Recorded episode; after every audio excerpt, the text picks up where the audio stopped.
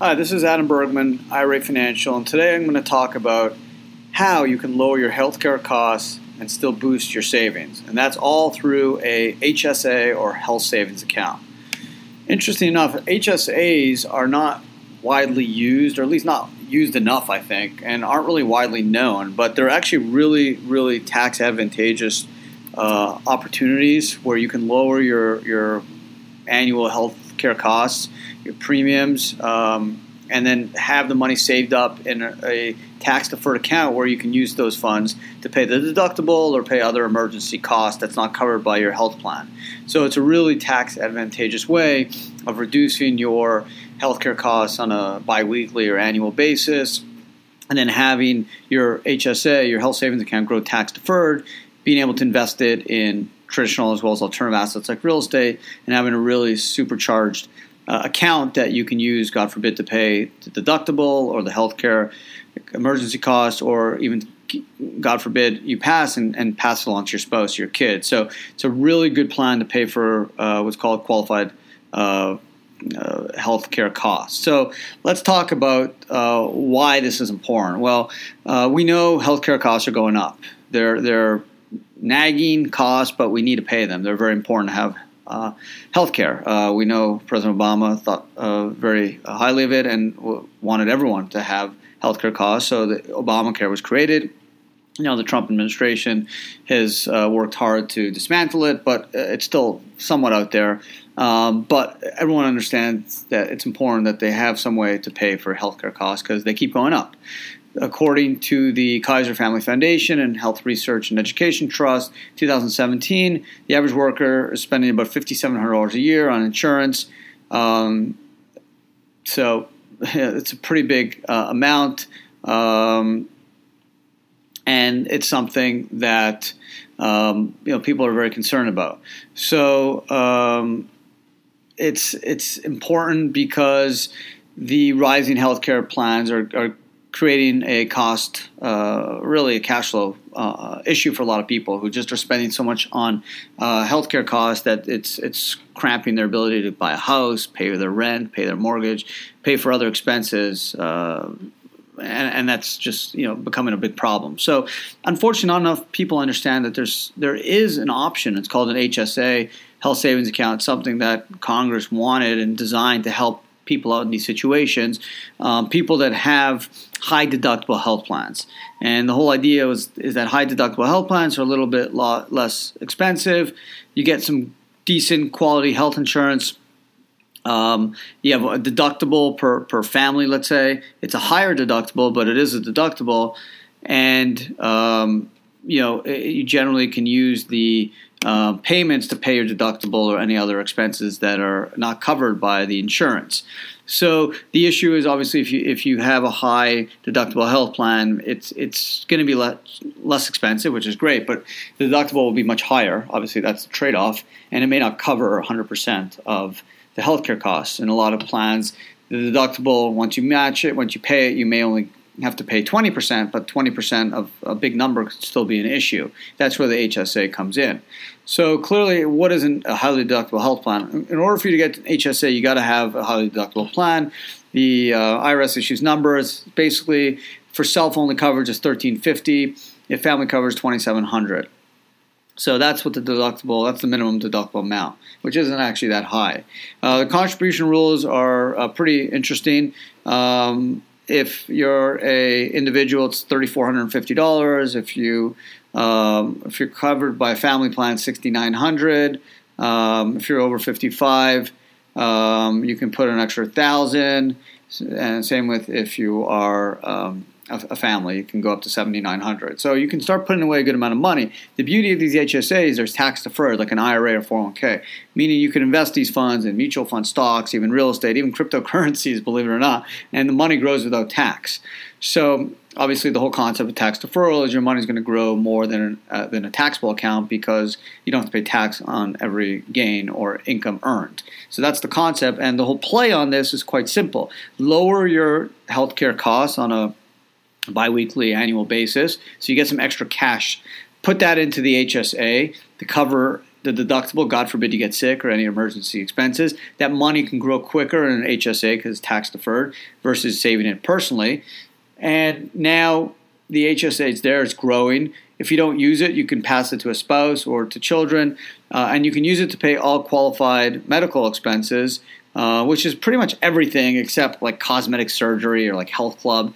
Uh, it covers basically ev- everything, um, even dental and vision. Okay, you obviously need to expense it and and pr- prove uh, when you're using the HSA account that it, keep your receipts that it's for the uh, qualified expenses, but um, as long as you're doing it, you can use those funds to pay it. And, and, that's what a lot of people do. I think it's a really smart strategy, and it's kind of like a combo strategy. You combine it with a highly uh, deductible plan uh, you lower your your monthly, or biweekly health plan, health plan premiums. You get some extra cash flow. Use it to pay other expenses, and also use it to maybe put in an HSA. Have the HSA grow without tax. Hopefully, that's accumulating a bunch of money because you're investing in either traditional or alternative assets. And then, God forbid, you have a deductible. You don't have to go out of pocket. You can use the HSA to pay the deductible. Use the HSA to pay other expenses dental or vision, or if you never need it, you're super healthy, you can pass it along to a spouse upon your death. Um, and the, obviously, the downside is if you use it for non qualified expenses, it's a tax and 20% penalty if you're under 65. So, you know that's really the play is you know take advantage of the tax deferral in the HSA, get some cash flow, lower your your um, your annual or biweekly healthcare deductions, and most importantly, you actually get a tax deduction for your HSA contribution, which is great because most people, especially under the new Trump tax plan, the, in order to itemize, uh, it, not everyone's going to itemize because the standard deduction went up. In order to itemize medical, you need about 7.5 percent.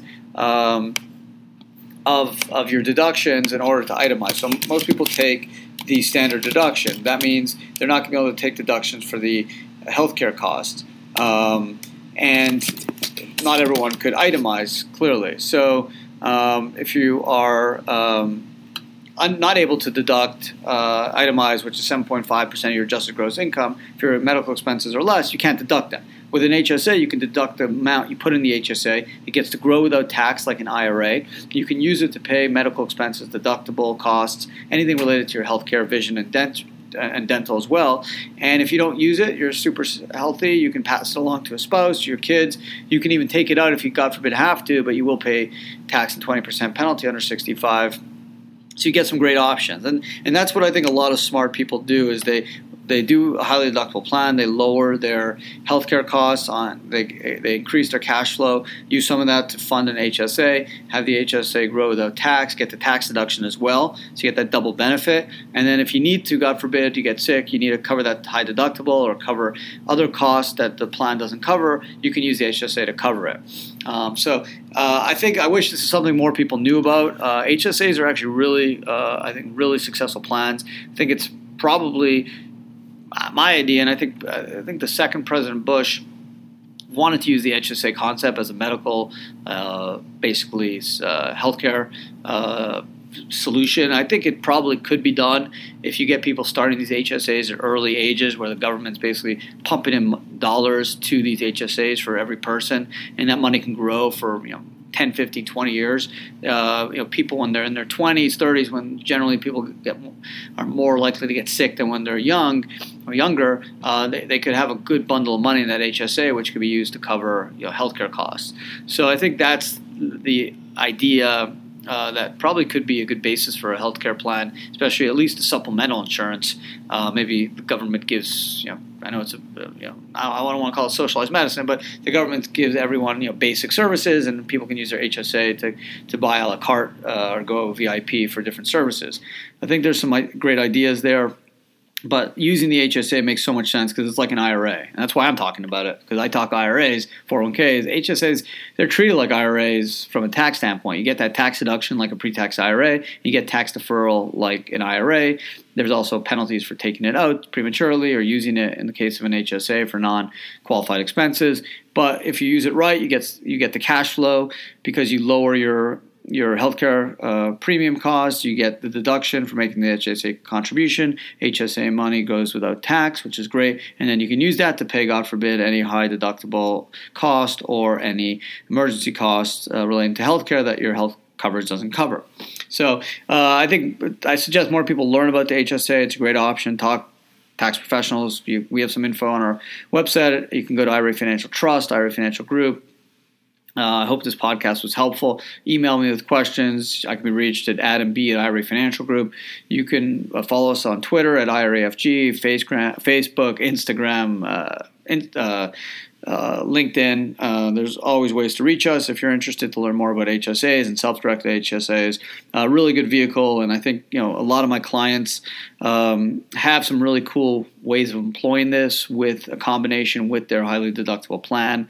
Um, yeah, it's something that you, you may want to talk to with your financial advisor or with family because it could be a really good way of getting you some extra cash flow, reducing healthcare costs, getting an extra tax deduction, and having your money grow without tax in the HSA, which you know is a, is a great a great solution.